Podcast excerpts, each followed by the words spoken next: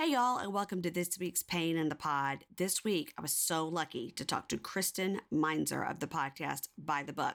She also has two other podcasts called We Love You and So Can You and Movie Therapy. She also wrote a book called So You Want to Start a Podcast. She also has another book called How to Be Fine. Y'all, she's amazing. She's an overachiever. She lives in New York City. I loved, loved, loved chatting with her, and you'll love hearing from her too. Also, guys, don't forget you can join me over on Patreon for bonus content every week.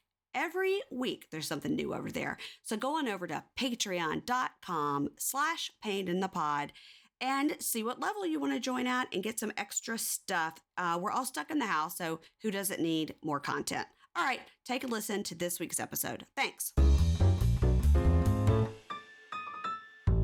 Hey, y'all, I'm so excited about this week's guest. My guest has been described as one of the most 22 influential women in podcasting by the Washington Post, my local paper.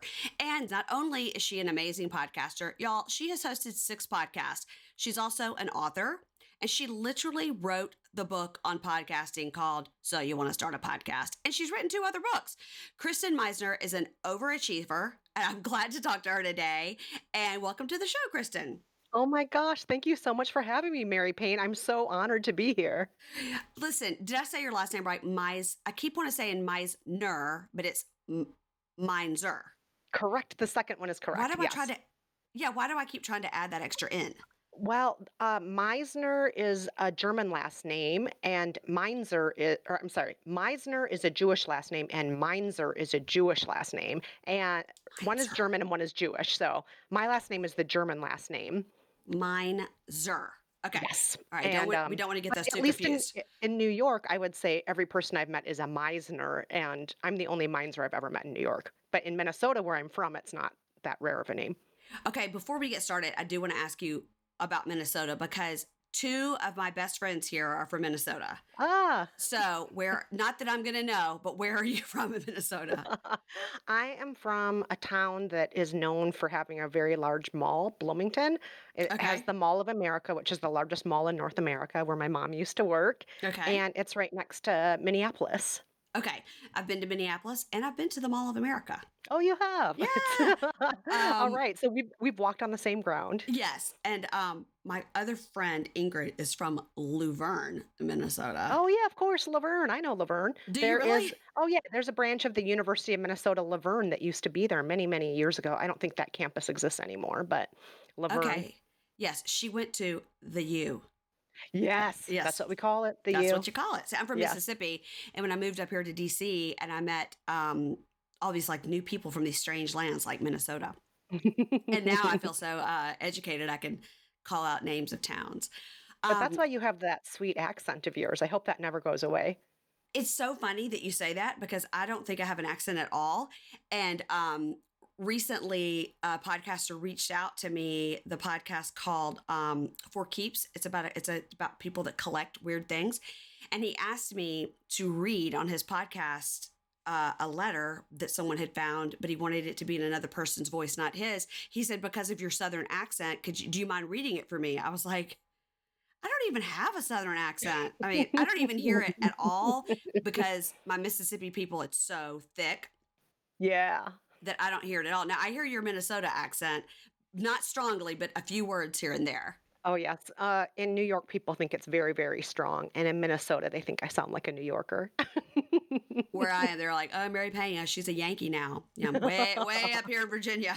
so I have to tell you, though, I was a little uh, self conscious talking to you today because you have written a book about podcasting and how to be a podcaster. So for a podcaster that talks to podcasters, if this is a drinking game, like don't don't drink when we say podcast, it's um it's a little like daunting. So I know your background. So you're from Minnesota, and did you go to did you go to the U?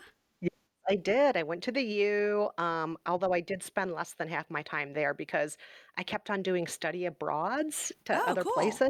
Um, because I was, I did not have a lot of money growing up, and I found it was actually less expensive to go to school abroad than to be at the University of Minnesota. So um, I did you know, some of my schooling in India, some of it in Guatemala, some of it in England, and all of that ended up being less expensive than my time at the U itself. Wow. Okay, that's really cool. So, how did you end up in New York City? So I always kind of just had the fantasy of moving to New York someday. I think I watched too many movies. I've always been a huge movie buff, and you know, according to the movies, it's the most romantic place in the whole world, right? There's um, room for everybody. Everybody can be who they want to be. Uh, people are from all over the world, and it's a place that people choose. And I loved the idea of being in a place that people chose it. How um how are you doing during the quarantine in New York City? Because it's pretty um, intense there. How how are you doing? Yeah, it's you know, it it's tough. I have friends who've lost their jobs. I've had at least a dozen friends so far have had COVID and some have been in the ICU. Um, some of my friends have lost family members. Um, and I don't think there's a single person in New York City who doesn't know at least a few people who've had COVID so far. Um, Wow. uh, but you know, in the grand scheme of things, I feel incredibly lucky because I can still do my job remotely. I, you know, as you know, Mary Payne podcasting, you don't have to go to a studio for. No. Um, so I feel very lucky that I can do it right here in this closet that I'm talking to you from.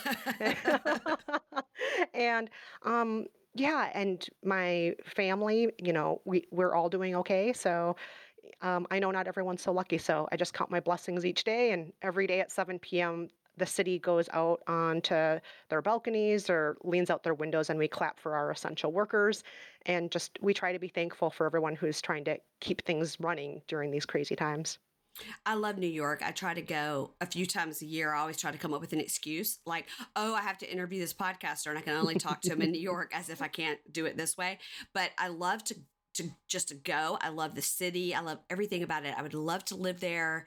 Um, my friend Ingrid and I, the one from Minnesota, you know, have these dreams of like our kids are going to go to college and then she and I are going to get like um, we're both married, but we're gonna get like single girl apartment in the city, and we're gonna spend all our time. And my husbands are like, "What? Like this is what we're doing? You can't stop us!" Like it's like we're gonna we're gonna live out these dreams like when we're like in our late fifties. Um, Oh, do it. I Please do it. And love New York. invite me along, please. Okay, yeah, yeah, please come. um, okay, so today we're gonna most you have a lot of podcasts and you have a lot going on. You're an author, like you're like super busy, but today we mostly are gonna talk about your podcast, By the Book. Now, for my listeners who don't know about By the Book, By the Book is a podcast where you and your co-host Jolenta literally take a self-help book read it and follow it for two weeks, no matter Yes. if you agree with it or think you need it or think it's crazy. And some of them are really wacky, and then some of them that we've heard of that we should all be probably living by anyway. So, how did you meet Jolenta and come up with this idea?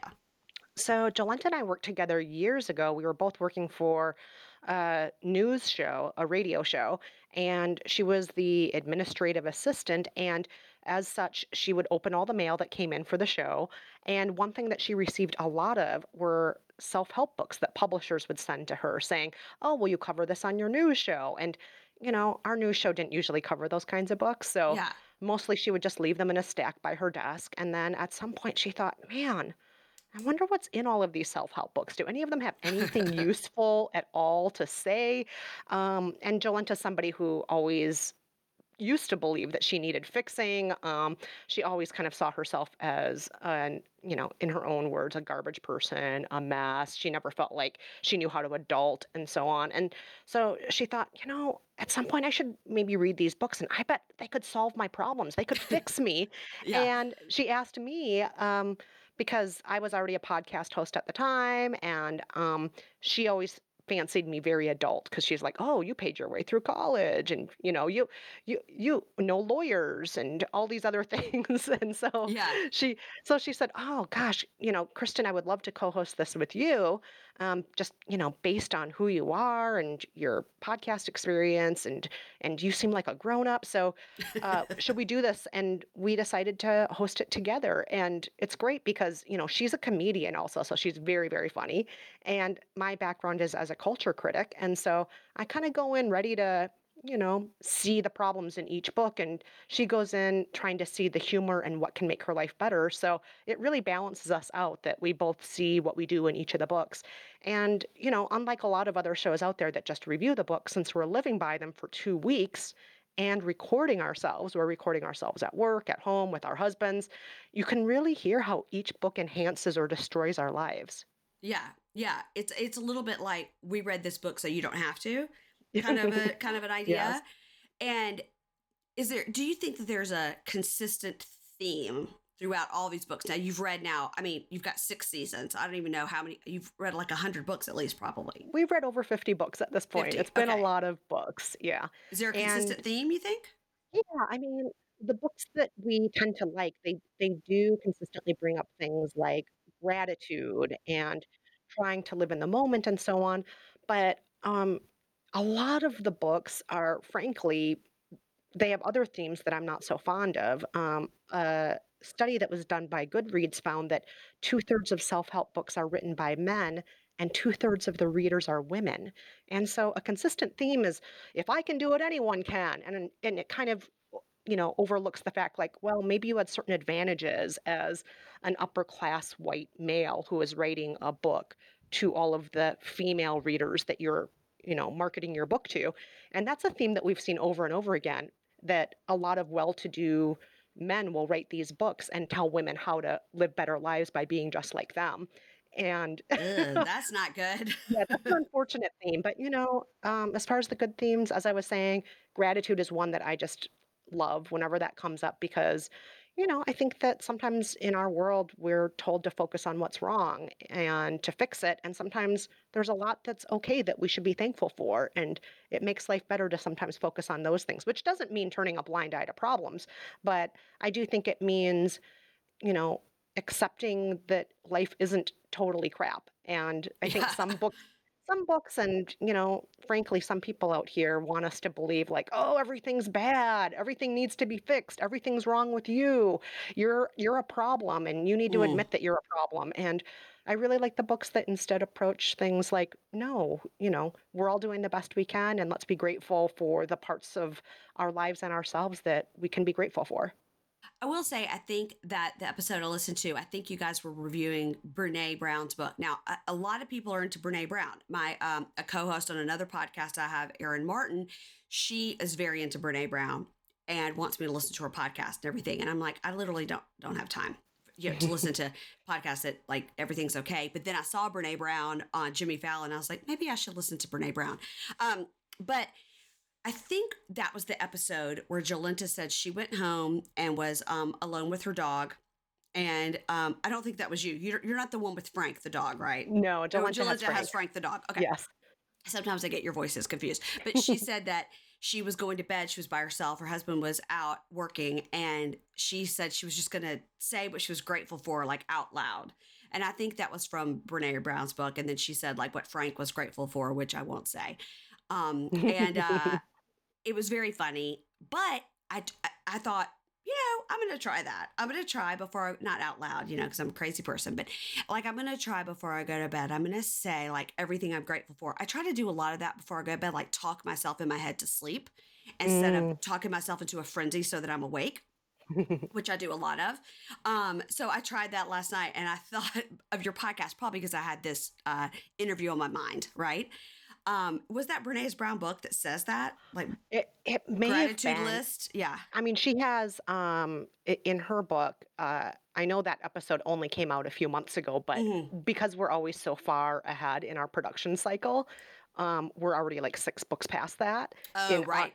But but no one's heard the six episodes we've made since then. But Right. no, I'm trying to remember. So I sometimes um, lose track of what's in which book because as soon as we're done with one book, we record our episode, and as soon as we leave the studio, we pick up the next book and Pick start reading it and book. living by it. Uh-huh, uh-huh. But I do believe you're right. I think that was the Brene Brown episode. I um yeah, I, I remember thinking that last night, like, oh gosh, now I'm doing it. Now I should t- see. I don't have to read the book. I'll just listen to your podcast. Now, I really okay. I listen to, as you know, a ton of podcasts. I listen to Heather McDonald a lot. I think she's very funny, and she talks. All, she's about my age, and she talks all the time about The Secret. So she'll say, like, I secreted that, I secreted that, and there's the famous story of Jim Carrey saying that he read The Secret and wrote himself a check for a million dollars, and then like the next week he got um some great whatever one of his m- major movies And so all the time, Heather McDonald talks about, no, I'm going to put that on my secret. I put it on my vision board. She's joking, but she's not joking because she really does do it. So the first book you guys did was The Secret. So I loved that because I don't want to have to read that book. but you don't have to, Mary Payne. You don't have to. I don't have to read it because you guys read it. And then I, I find myself to be sort of a, a hybrid between you and Jolenta because I feel like Jolenta probably feels, but I am actually responsible. Like, you know, I have a house and kids and a husband and like three jobs. So I am pretty responsible, but I am kind of like messy and wish I could always like like I sound like Jolenta, like I always want to drop that 20 pounds. So I want to know which book and was it the secret that can help me do those things, not be messy and drop 20 pounds?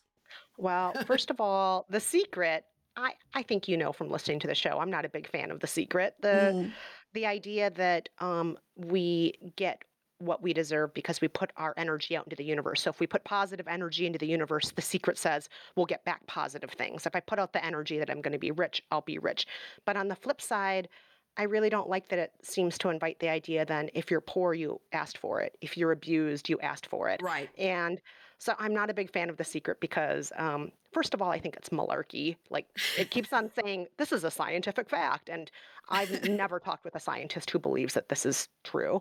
just Um, just thinking it'll happen. yeah, Yeah. just thinking it, and it says in the book that it's as real as the law of gravity, and no, no, no, no, no. So, No. so, so I have some issues with it scientifically speaking, but also, as I said, with if the positive part is true, then the negative part seems like no, no, there's a problem there. Um, but as far as losing those 20 pounds, Mary Payne, Jolenta and I both believe that you're fantastic the way you are, and there's no value in weighing less or weighing more in life. You're beautiful the way you are, and whoever's telling you or putting that idea in your head that you're not good enough because you're 20 pounds more is a jerk. You don't need to listen to that person. I'm the jerk. I'm the jerk. I'm the one that uh, you know what I mean. I'm the one that says it. Nobody's like walking around my house like you should go on a diet. Like you know what I mean. It's just it's in my brain, and it's probably just because you know, you know, you get older and things change, and I'm a woman, and it's not. I'm not going to look like I did when I was 25, and so I just need to like get a grip and accept it and move Yeah, and our on. society, our society really rewards 25-year-old skinny girls. Our society celebrates that, and that's the epitome of beauty, and that's what we should all be aiming for. But frankly, most of us are only going to be 25 for one year, as far as I know. So, so the idea that we should be a skinny, a skinny 25-year-old for the rest of our life seems outlandish to me. When, you know, you're gorgeous the age you are. I'm looking at you right now. You're beautiful, oh my goodness, and thank you. And thank goodness you're not 25 year old a 25 year old anymore because look at how much you know more worldly you are now. Look at how many you know lessons you've learned and how True. fantastic you are and the you know the ability you have to probably be more patient now. And you know your brain's fully cooked. When you're 25 your brain's not quite fully cooked yet. You're kind of like not an adult yet That's a great point. That's a great point. So I just embrace it. And then we're going to get to that in the in your other podcast. I want to talk about that one oh, too. Oh, yes Okay, we're going to take a break and we'll be right back. This episode is brought to you by HP Instant Ink. No one is reading your mind, but HP Instant Ink knows when your printer is running low and sends you new cartridges, so you never have to think about ink. Save up to 50%. You'll pay less than $5 a month for ink and never run out again. Find out if your printer is eligible and enroll today at hpinstantink.com. Conditions apply. For details, visit hp.com slash instantink Spotify. Okay, I'm back with Kristen Meinzer. I said it right of the By the Book, among others, podcast. Okay, so in one of your seasons, you went through books of old self help books, like from the 40s, 50s, 60s. Now, first of all, it's a brilliant idea. It's a brilliant idea, and it was hilarious. Um, like, who knew Phyllis Diller wrote a self help book? oh and it's so good it's so It- good too The, the funniest thing is like, yeah, her recipes, and you open it up, and it's like blank pages. um who um who ca- who came first of all who came up with that idea and then which of those books did you think actually held up Oh gosh, I can't remember if it was me or Jolenta who came up with that idea. But um, one of the things that we absolutely loved about this last season was we also had a historian on. So every other week we would release an episode where we were living by you know, let's say how to win friends and influence people. And Uh-huh. then our historian would come on and she'd say, oh, so in the 1930s, this is what was happening in America. And this is why this book spoke to what was happening to our culture, to our fears, to our desires, to our ambitions, and so on. And every book was kind of approached that way about, you know, how our historian looked at it. And when Jolenta and I lived by these books, we chose to live by first editions because we didn't want to live by updates seen through the Uh-huh. eyes of 2020 or 2019. We wanted to live by the books according to the intentions of the authors um, because a lot of these authors are dead now and the updates Yeah. that have been written were not you know written by the author so we wanted to live by original first editions of the book so we um, you know lived by each of those books with the hope of you know looking at how our values have changed how our values have not changed and obviously a lot of things that have been very culturally important like the joy of sex you know back then i'm sure it was totally revolutionary the idea of you know lots of pictures of naked people and experimenting and having a sense of humor i'm sure that that must have been groundbreaking back then according to our historian it truly was but it was also a man's fantasy this was completely Right. written by a man who had a lot of beliefs about women's pleasure that I don't know a woman in the world who would get pleasure from some of the things that he was saying. I didn't. Li- I didn't listen to that episode because I get very nervous when people talk about sex. I get really like that's just my southern upbringing. I get like very nervous, like you're not supposed to talk about it. So I didn't. I, I was when I was going through all the things. I was, oh, I'm not going to listen to that one. Like I'm going to get nervous. well, you don't have to listen to it, and I'm just going to say it now. You do not have to read the first edition of The Joy of Sex okay, yeah, either. I bet. You don't I have bet. to. Yeah. So you would. So are, was it? It's the um, how to win, how to win friends, how to and influence people. Yes. Okay. That was by written by Um, uh, Andrew Carnegie. Andrew Carnegie Yes. or Andrew Mellon. I was in my mind. I was like Carnegie Mellon, Oh, but I couldn't hold on. It was Andrew Carnegie, right? Now, I- is it okay if I just look this up real quick? Please, because in my mind, I was like, was it Carnegie or was it Mellon? it was Carnegie, but sorry here. Um, Dale Carnegie. Dale Carnegie and Andrew Mellon. Okay, so in that book, a lot of it it was really great. It's a, it's a lot of things that, of course, we know. Like when you're speaking to someone, you say, "Kristen, how are you?" And then you're and, and if you give me a question, I put it back to you, so I don't maybe have to answer your question. Or it's a lot of the advice is actually pretty good. But some of the stuff and it was so funny. It was like, here's how to handle a problematic um, CEO of your company. Give him another job, send him away. It doesn't matter that he molested his secretary. It's just get rid of the problem. So a lot of that stuff was super outdated. Um, and I was wondering if in the outdate, if in the newly new versions, if they fix some of that stuff, being Well- that we don't treat people that way now. I mean, you Well, know, I have not read the updated version of How to Win Friends and Influence People, but I did page through the updated versions of The Joy of Sex, and that one they have done many new editions since the first version came Uh-huh. out. yeah. Um, and they've worked hard to try and be much more inclusive, to um, make sure to acknowledge LGBTQ people, to Good. acknowledge um, a woman's perspective in a way that the original version didn't. So a lot of these books have had updates and um, have tried to speak to current audiences because what our social norms were, you know, even as recently as 20 years ago are different now. I mean, I remember certain things 20 years ago that were okay that are not okay now. Oh, absolutely. Uh, uh, there's a there's a podcast called Hold Up, Hold Up, and it's um about movies and if they hold up. It's by Sean Kilby who lives in New York, and um, really great because he'll watch a movie that he thought was the greatest movie ever, you know, and then he'll go like. Uh, some of these Mm. things are pretty problematic that I thought were funny when I was 14 are now like, yeah, that's not so great. Yeah. Um, which is so funny because a while back I had my kids watch um, Uncle Buck, yeah. the John Candy movie, which I loved when I was in high school, and it's it's rated PG because back then they didn't have PG thirteen. So when I watched my with my kids, which was five six years ago, today I mean it's like they're old teenagers. I'm like I don't even care what you watch, but back then I didn't really want them to watch things you know with any kind of sexual content or cursing or whatever too much. Oh my gosh, that movie is not appropriate. And I remember thinking like, I watched this when I was in high school. So it's the same things with these books, right? Like you have to see like, do they hold up? And and don't don't check out the old editions. I guess now this is just off topic, but how did you get some of these old editions? Like, how did you find them? Oh, some of them are for sale on eBay. Uh, some Uh-huh. libraries have first editions.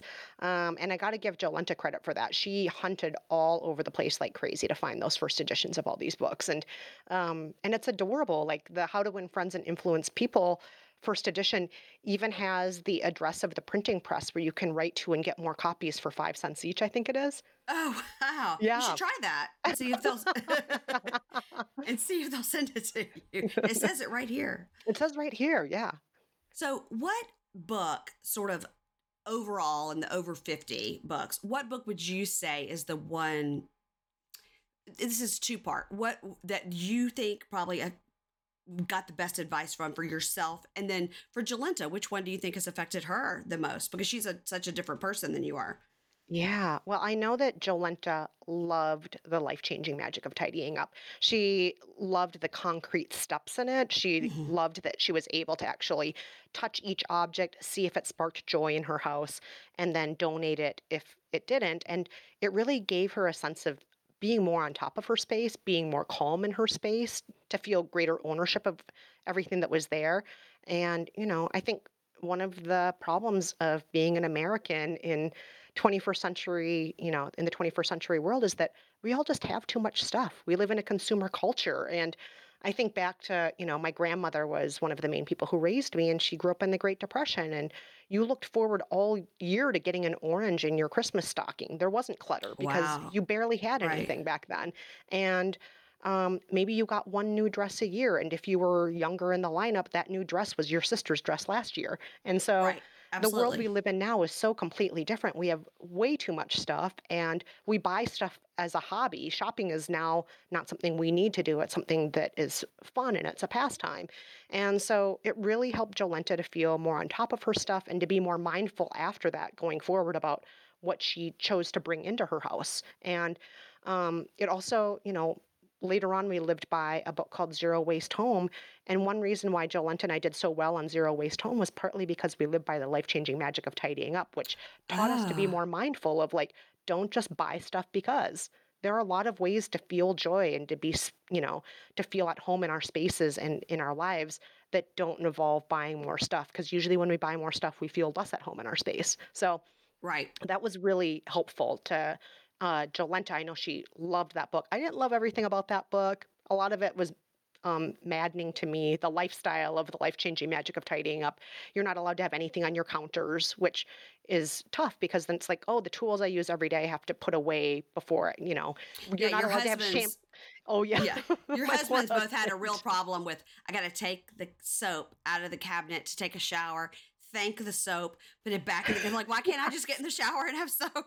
Yeah. Yes, that would be so Yeah. great. But Yeah. you know, during that book, we weren't allowed to have soap in the shower, and it was maddening. Sometimes you'd get in the shower, you'd turn on the water, then you'd realize, oh, I forgot the soap's not even in here. It's down the hall in the cupboard. Yeah. That's you. It seems to me with that book, and, and I actually have it. It's sitting on my bedside table, which shows you that I've not read it. But I, I, I like here in the quarantine, I've tried to do a lot of tidying up, and I know some are for things about rolling the clothes and all that. So I've Mhm. tried to implement that, and I'm sort of constantly purging all the time. And I didn't realize in that book that you had to keep everything away because that would really require you to have a lot of cabinet space. It seems.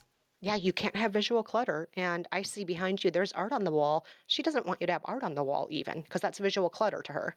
Um, so you can You have have, art like, hanging inside. You can have art inside your closet door. So when you open your closet door, you can see the art, kind of like when you had a locker in high school. You can see the Uh-huh. art there, but you can't have it out in the open. Okay, well, that, that's not okay. All right, well, Marie Kondo sounds like she has some other issues because it did. It, it sounded like from what y'all said that she would cry every day at recess because she wanted to be at home cleaning her house Mhm, or yeah. or, or tidying things, and so maybe. um yeah, I wouldn't want her to come to my house. I'll put it that way. But um, I did clean my pantry yesterday. Oh, I- I well did. done. It That makes a difference. It, It does. I mean, what else am I doing? I mean, you know. Um, okay, so I want to talk about uh, your spinoff podcast called "We Love You and So Can You." So it is y'all took all these books that you've learned about and then decided to help other people. So what you do is you bring someone in who's got something they need to work on and then you help them using the help that you learned from the self-help books. So how did that how did, Yes. I know how it came about because okay, hold on. Everybody listen. This is a triple cross promote here. Okay. So you did an episode of By the Book where you followed the advice of your own book, which is called So You Want to Start a Podcast. So you followed your book. So I want to start a cod- podcast and started another podcast called We Love You and So Can You. It was like it was like the most amazing triple trifecta marketing thing I've ever seen in my life. However, it worked because you followed the steps of your book. So you want to start a podcast It started a new podcast. Yes, yes. we did. Yes. And we, um, in my book, I say the first and most important questions any new podcaster should ask themselves is why am I making this and who is it for? And we knew the why. We had listeners for years writing to us saying, please let us go on a self help journey with you. Please, will you let me live by a book with you? Um, I'm somebody that isn't represented on your show. I'm black, or I'm a man, or I'm gay, or I'm over 50, or I live in a rural part of America, not in New York City. And Yeah. all of right. these listeners over and over again would write to us and say, please let me live by a self help book with you. Um, because, you know, Jolenta shows one version of life, I show another version of life, but our versions of life are in lots of ways very similar. We both live in New York, we're Mhm. both um, in heterosexual marriages, we, you know, are both, you know, female identifying and so on. And so that, you know, really limits some people's ideas of, you know, well, I don't know, as a man, if I live by a self help book, what'll happen to me, you know? Right. And so after all of these letters over and over again, hundreds of them came in with people asking to live by self help books with us. Jolenta and I thought, well, logistically, that's going to be really hard to do, but we can do a makeover show. And Uh-huh. Jolenta and I both love makeover shows. We both love Queer Eye. uh-huh. Um, we both love What Not to Wear. We love all of those reality makeover shows. And so we thought, you know, people can come to us then with a predicament and we'll assign them a set of self love steps based on like all the knowledge we've accrued from living by self help books on By the Book. And they can follow those steps for two weeks. They don't have to follow them. Uh, they can change the steps to better suit them. And then along the way, they record audio diaries so we can hear how the steps are helping them or not helping them.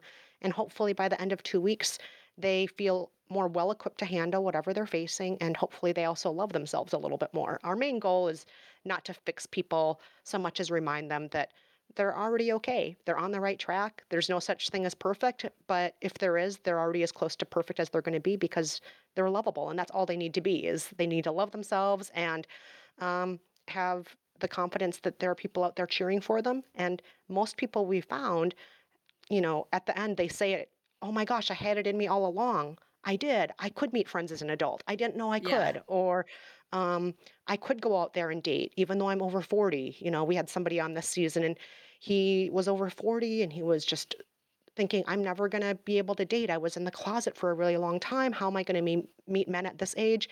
And he went out there and he dated. And even during COVID, he's still doing distance dating right now. And we're just so proud of him. So, You know, I heard that episode, and what was so interesting to me about that guy was um, I don't I don't have a picture of him. I don't know what he looks like. He sounded great, and I thought how interesting that the one of his hangups was he was afraid to tell people he was an artist. Because I would be like, that would be the coolest thing. Like, you're an artist, tell me about that. But for him, he thought it was like people would thought he was like a weirdo or couldn't make a living or like being an artist was a negative. And I thought, for my personal perspective, I was like, that'd be cool to date an artist, you know? I sometimes you hear things like that and like somebody else's hang up maybe like the coolest thing to you. So there's somebody out there for him, you know? Absolutely, yeah. And, you know, we try to remind that to everybody on the show, the thing that they might feel the most self conscious about. There are probably millions of people out there just like you, Mary Payne, who are like, that's a great thing. What are you talking about? Yeah, that's cool, I think. yeah. Yeah. Okay, we're going to take another break. And when we come back, we're going to talk about yet another book that you wrote called How to Be Fine. We'll be right back. Support for this podcast comes from Invent Together. According to studies, less than 13% of all inventors who hold a U.S. patent are women. Black and Hispanic college graduates patent at half the rate of their white counterparts. But we can fix that By increasing participation in innovation and patenting by underrepresented groups, it would quadruple the number of American inventors and increase annual GDP by almost $1 trillion. Invent Together is a coalition of organizations, companies, universities, and concerned citizens committed to ensuring that everyone has the opportunity to invent and patent. Because the more diverse the American patent system gets, the stronger and more successful our nation will become. What can you do to help diverse inventors patent and unleash economic opportunity? Find out at inventtogether.org. Learn more and take action today. Okay, I'm back with Kristen Meinzer of the podcast By the Book, also by the podcast um, We Love You and So Can You, along with a bunch of other podcasts. And so we were just talking about the book that you wrote yourself called So You Want to Start a Podcast. But you and Jolenta wrote a book together called How to Be Fine. And it's again Yes. sort of piggybacking on this, all this knowledge that you've got from reading all these old and new self help books. So tell me about that book. Yeah, well, that was another thing that listeners really asked us for over and over again, starting in the very first season of our show. People started writing in saying, Will you write a book that's distilling your knowledge into just one giant book? So, those of us out here who are constantly walking up and down the self help aisles and not knowing what to get and not knowing what to believe and not knowing what's trustworthy, will you please write a book? Um, sharing your knowledge. And Jolenta and I eventually said, okay, fine, we'll do it, but we want to make it really clear. And we write this in the, you know, very beginning of the book. We're not here as a self-help book. We're just trying to share our stories. So Mhm. you can hear how each book affected Jolenta. You can hear how each book affected me. And throughout the book, you'll learn a little bit more about what my background is, uh, my personal and family history, what Jolenta's is. And, you know, when you read the book, hopefully you understand that more than anything, it's just a memoir of what we went through. That being Mhm. said, we do break up the book into three sections um, what worked, what didn't, and what we wish more self help books included. Because um, for us, there were certain things that repeatedly we found worked that showed up in the books again and again, like gratitude, which I already mentioned. Um, and then we, uh, as far as things that didn't work, there are a lot of things that don't work in self help books that keep on being prescribed to us over and over again. And we really wanted to shine a light on those things. And then there was our section of what we wish more self help books included because there are so many basic things that, you know, anybody can do or should do if they need to um, that most self help books don't say. For example, I think maybe one or two books of the 50 we've read have ever brought up it's okay to go see a therapist. There are professionals out there who will help you with this. Here is how you find a therapist. This is why there's no shame around it. Please go and see a therapist. Why and do you think that books don't do that. Why? I think for the same reason, um, the diet industry. So um, it really reminds me of the diet industry. They would rather have you be on this never ending hamster wheel of, all right, lose the 10 pounds by starving yourself, uh, eventually break down because this is not a realistic way for a person to live, gain the weight back, Yep. uh, be upset with yourself, be filled with self loathing, buy another diet book. And then you get to be a part of the diet industrial complex forever. And sometimes it feels as though the self help industrial complex is not that different from the diet industrial complex. Wow. Okay, that just blew my mind because I'm that person. And I was especially interested in your episode on By the Book about um, French women aren't fat or whatever it's Oh, called. Yeah, French women don't get fat. Yes. I was like, oh, this is going to be the one. this is going to be the one. And then after that two day terrible weekend of having to drink the leek juice, I was like, oh, no, I'm not doing that. Like right away, I was like, I'm not buying that book. I'm not doing no. that. I'm not wearing sunglasses to look cool. Like, I'm not, no. No, no, you don't need to. No. but French women don't get fat, so that is interesting. But I think it's you know the processed food that we have here. It's like that's actually the answer. Um, okay, so we talked about by the book. We talked about uh, we love you and so can you. But let's go some of the, through the other podcasts. These are podcasts that you have hosted, produced, written, all this. Okay. When Meghan met Harry. T- yes. okay, tell me about when Meghan met Harry.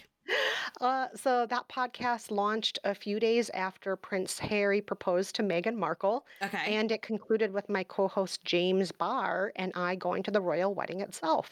And it is um, a show that I still hold near and dear to my heart. It was a celebration of all things Meghan and Harry. It was um, nothing but cheering for them, uh, celebrating how great they are, looking at how monumental it was that an American, that a divorced American, that a black divorced American woman was entering into the royal family, and that the royal family was suddenly looking just a tiny little bit more like all of the places it's conquered over the years. Like, Yes. finally, you look a little bit more like the Commonwealth, just a tiny bit, not even that much Just a smidge. Yeah. just a smidge. And this is something. Oops. Are you still there? yeah, I'm here. Oh, sorry. My screen just went blank for a second. I don't know Oh, what no. happened there. I'm I'm so glad. Okay.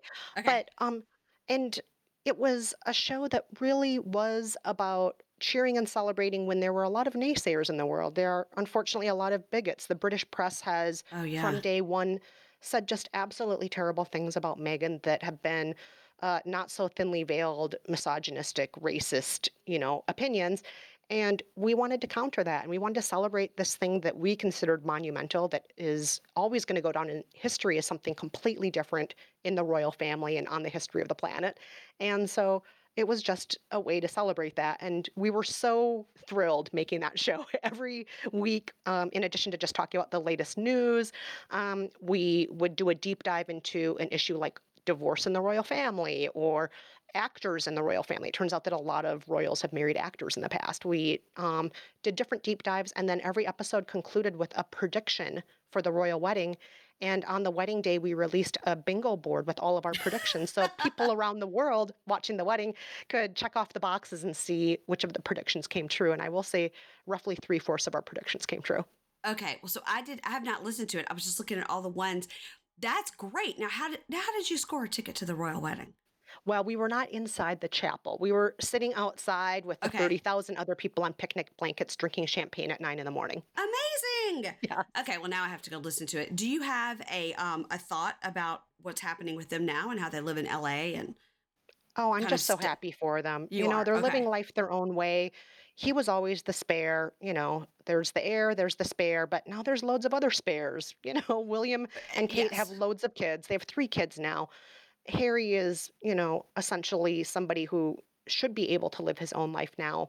And, you know, even before Meghan entered the picture, he'd said in multiple interviews that he wanted to live a more normal life. He said that long before she was around. right? And now with her around and, you know, building his own family, having a child, he is able to embark on a new life. And I'm so happy for them. And especially I'm happy for them because um, they needed to get away from the British tabloid press because they've been nothing short of just brutal and predatory with her. So I'm very happy for them. Do you think that that um horseback polo guy is his dad?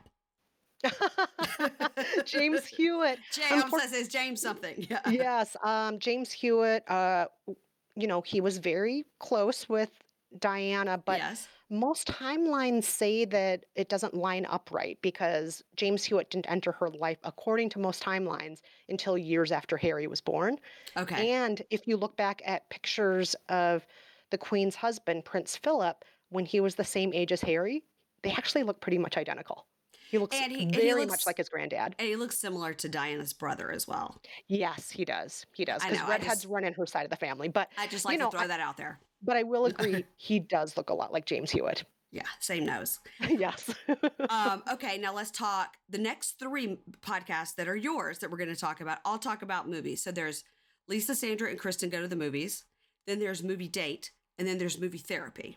yes. Okay, are you current? You're not currently doing all three of these. No. Currently, um, just movie therapy. So Okay. what happened was my friend Rafer Guzman, who's the film critic for Newsday, he and I had a podcast more than 10 years ago. We started a podcast together called Movie Date for WNYC. Okay. And that podcast we reviewed new movies we interviewed celebrities we um, and we dispensed what we called movie therapy people would write in with their life issues and we would prescribe them movies to help them like oh i'm about to graduate from college and i'm nervous what should i watch so we'd prescribe a bunch of movies for them or i'm you know what, whatever their predicament was we would prescribe movies to help them and in the days of covid-19 many of our old listeners have been writing in coming out of the woodwork saying will you relaunch movie therapy? You don't have to relaunch all of movie date, but just movie therapy. Will you do that? Because we're at home, we're nervous, we're feeling unsettled right now. And now more than ever, the TV is our main source of comfort. Will you tell us what to watch? Yeah. So we started getting all these folks writing to us. So Rafer and I decided um, a month or so ago, sure, let's relaunch movie therapy. And um, so there are only a handful of episodes out in the world now. It comes out every Friday. And we just, like I said, we try to make people feel a little bit better with whatever they're dealing with, whether it's noisy upstairs neighbors or hating their roommates or wanting to escape their children, whatever it is, we try to give them a prescription for it. Okay, you you touched on something that I love. Uh, you interviewed celebrities. Do you have any uh, any any amazing celebrity story you can share?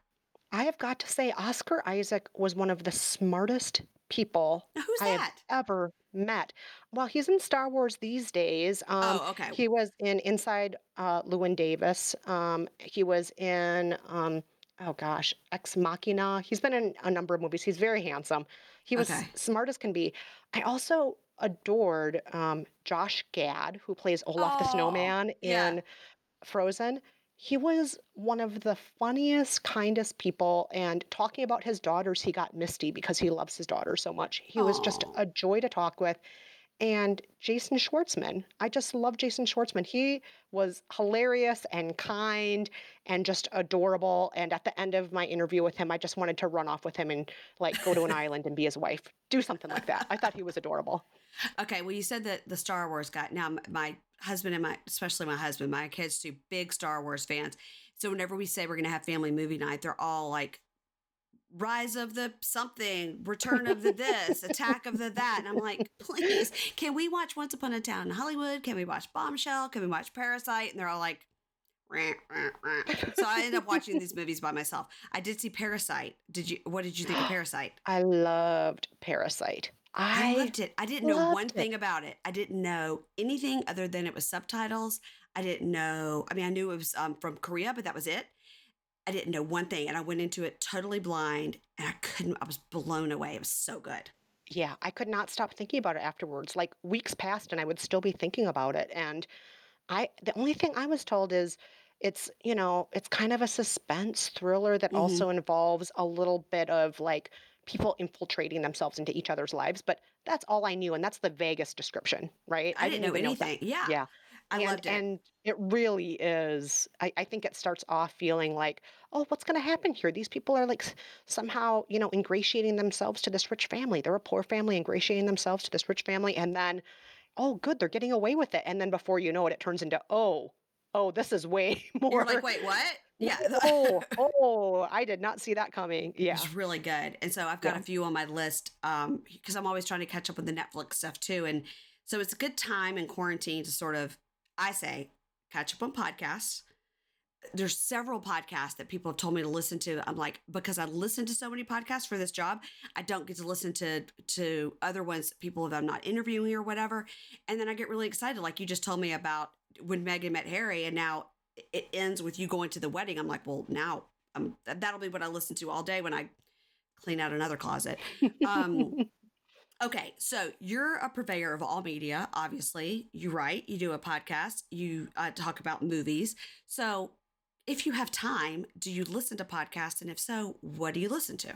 Oh, absolutely. Every single day I start the day. Um, don't do this at home. I bring my iPhone into the shower and I listen to a, a podcast every morning in the shower while I brush my teeth and shower and get ready in the morning. I don't think you're supposed to bring your phone into the shower. My daughter does that. I will FaceTime her and she will answer me from the shower. I'm like, No, she- her shower is tiny. And I'm like, what are you doing? She's like, no, I've got it just so it's not touching anything. I'm like, and it's just, you know, it's neck up, but I'm like, You could have waited to take this call. I mean, so what do you listen to in the shower? so the shows that I listen to the most often are Trashy Divorces, which is exactly what it sounds like. The hosts of the show just um, one host, Alicia, will go through the ups and downs of one celebrity divorce from how they met to how things started to fall apart to the ugly, you know, alimony battles and so on. And then Stacy will do another one. So it's Alicia and Stacy and every episode you'll hear two trashy divorces and it is just loads of fun if you love celebrity gossip if you like to hear the behind the scenes things of you know stories you grew up with whether it's like frank sinatra and Elizabeth Taylor or more recent ones that, you know, like the Trumps and their divorces. Um, yes. yes. So it's did you hear really the one they did delicious. about Fleetwood Mac? Yes. Oh, that was delicious. Very yes. hilarious. I love them so much. And Alicia will call me every so often and she has me go on as her special correspondent for the Housewives. Oh. and so recently they did one on the Countess Luann and I missed her call. And so they, and she was like, I wanted you to be our special correspondent and give your take. I was like, I've had dinner with Luann. I could, have, I could have totally given you my take on it, but you can't just call me. Like you have to text me. I'm, I'm, I'm an old lady. I can't be looking at the phone calls. Like texting is where it's at. They are the greatest gals, and that podcast. It, you're right. It is everything you want in a podcast. It's delicious. It's Love. delicious.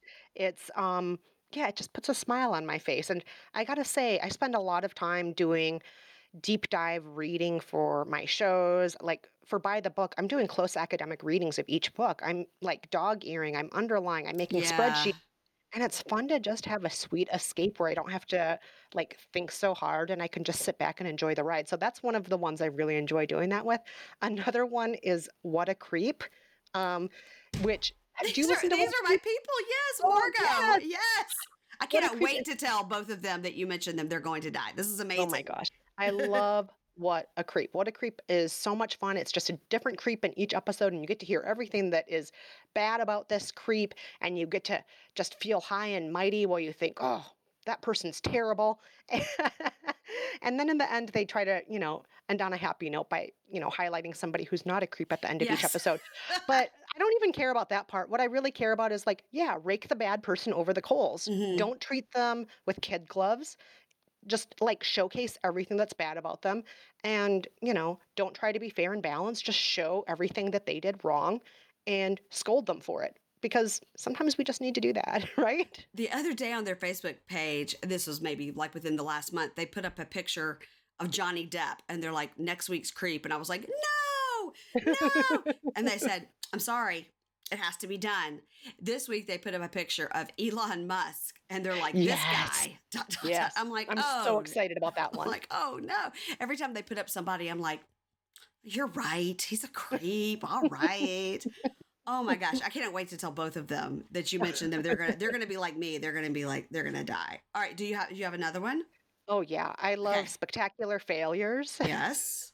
um, hosted by Lauren Ober. And that one just showcases um, a different giant failure each episode, uh, whether it's the downfall of the U Haul empire, which involves a lot of crazy stuff like murder allegations and so on, Mhm. or, um, you know, other. It, it is actually co produced by the Carlson School of Management at the University of Minnesota, which I didn't know that. When I Oh. started listening to it, it wasn't because of its connection to Minnesota. It's just because I, I thought this is going to be good candy. Just hearing the stories of the rise and fall of things, I think, is always a joy. So, um, Spectacular Failures, love that show. Um, oh, there are so many. I, I love so many shows. I know. Well, it's it's good to know that you're taking in podcasts in addition to putting so many out. So you're cur- so you're currently working on By the book, uh, we love you and so can you, and movie therapy. yes, those are my Three. three shows that are actively in production right now. And I do have some more coming out later this year, but I'm not allowed to announce them yet. You can't say it.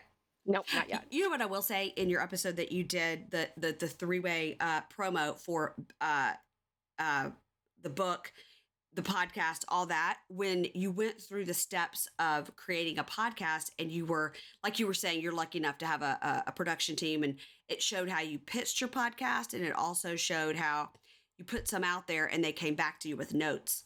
And you're Mhm. like, oh, wait, that's really something to think of. Like, we can't be our same personalities that we are on by the book because it's different and the notes of them wanting more of you and less of the other people and i think that that was um it, it's instructional really for people that are making podcasts because you can have the greatest idea in the world and be like well i'm just going to sit down and i'm going to talk about this. But there are other people involved that can say um hey what if you did this or did that? And you have to sort of take that advice and, and humble yourself to be like you know what? They're right. And it was great. It was great that you really went through the steps of how to start a podcast, like you really did it, and uh, showed that it's not uh, as easy, maybe as a lot of people think it is. Yeah. I mean, people reach out to me all the time and they just say, oh, I, I'm starting a podcast too. My friend Dave and I are funny, and you know, we're just going to record ourselves talking about anything, and you know, it's going to be a good time, and everyone's going to listen. And then they'll reach out to me later and say, We don't understand why nobody listens to our show. and I'll have to explain to them, like, Oh, there's a lot of work that goes into it. You know, who is your show for? Why are you making it? How are you promoting it? What is the structure of your show? Who's editing it? Who's giving you feedback on your show? And um, you know, a lot of folks starting out with the best of intentions had never thought about any of those questions when they started out. They never thought that they should get feedback. They never thought about editing or, you know, Right. any of those other things that you're very familiar with. You've been doing this for ages now, but you know, a lot of us when we're starting out, we don't think about those things. No, and I'm I'm uh, lucky to have a producer as well, and uh, we'll come back and say, okay, well, that is good, but you know, it's like what we say a compliment sandwich, right? That was really great, but Yes. this, but it's still really great, you know, and that's what you need sometimes. It's like a self help book, right? If I had to write a self help book, it would be called Compliment Sandwich. Oh yeah, Because do a it. because a compliment, no, that that's it. That's all my advice. That's that's it would be one page. It'd be like Phyllis. Diller's book. It's Phyllis Diller's book. Give somebody a compliment, tell them the hard thing, give them another compliment. Always works. Works every time. Okay, listen, I, I am so thrilled that we got to talk, and I appreciate you joining me. I feel like honored. I felt inspired, and I want you to tell everyone where they can find out about you, and then your three active podcasts and your two to three books. So, so many. So you can find everything you want to at kristenmeinzer.com. K R I S T E N M E I N Z E R.com. kristenmeinzer.com. Uh, there are links to my books there. There are links to my podcasts there. You can subscribe to them there. If you want to follow me on Twitter, I'm very active there at Kristen Meinzer. And um, yeah, my shows again are By the Book, We Love You and So Can You, and Movie Therapy with Rafer and Kristen. And I would recommend everybody uh, checking out, if you do want to start a podcast, uh, check out her book about that because just from hearing it on By the Book, it would have helped me two years ago. it's too late for me now. I'm way past it. But I think if you're trying to start a podcast, it's also um, it's also great advice on the steps you have to go through. It really is. And um, I look forward to um, how to be fine because Oh, I think that it would, you. be, it would be all of your self help in one circle and what you learned. I think that's interesting. All right, Oh, thank you so much, and um, give my uh, give my regards to Jolenta, who I would like to meet one day as well. Oh, well, thank you so much, Mary Payne. This has been such a joy. Okay, thank you.